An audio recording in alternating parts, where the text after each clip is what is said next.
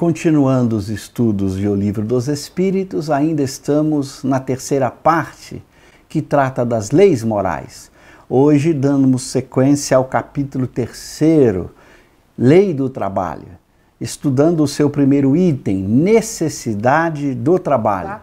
Nos mundos mais aperfeiçoados, os homens se acham submetidos à mesma necessidade de trabalhar, lembrando, homens é sempre espírito encarnado. Então, no mundo mais avançado, aqueles espíritos que encarnam nesses, nesses mundos, ou os homens daquele mundo, eles estão também submetidos a esta mesma necessidade de trabalhar? Então, a resposta é muito simples e lógica a natureza, ou seja, o tipo, como é o trabalho, o que é o trabalho num determinado mundo, está relacionado diretamente com as, a natureza das necessidades daquele mundo. Ou seja, se o mundo é mais material, mais grosseiro, se o corpo físico daquele mundo exige um cuidado material muito intenso, é claro que o trabalho naquele mundo vai ter uma natureza bem mais material. Quanto mais o mundo avança, quanto mais nós mudamos de planetas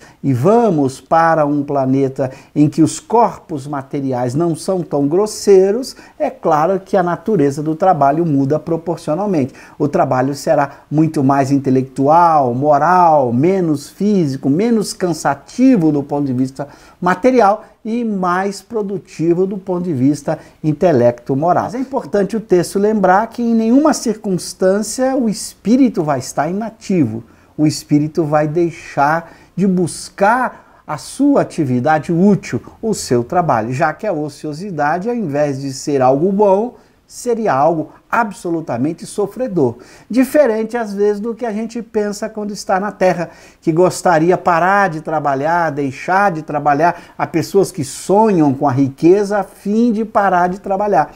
É um grave equívoco, já que você pode, se você tiver recursos, não trabalhar materialmente falando na sustentação do próprio corpo, mas o trabalho como ocupação útil é um dever de todo o espírito e fonte de alegria, de felicidade. Com isso encerramos e passamos daqui a pouco para o nosso próximo bate-papo em torno ainda desta, desta lei do trabalho, estudando no nosso próximo encontro os limites do trabalho, o repouso. Até depois no nosso próximo seminário.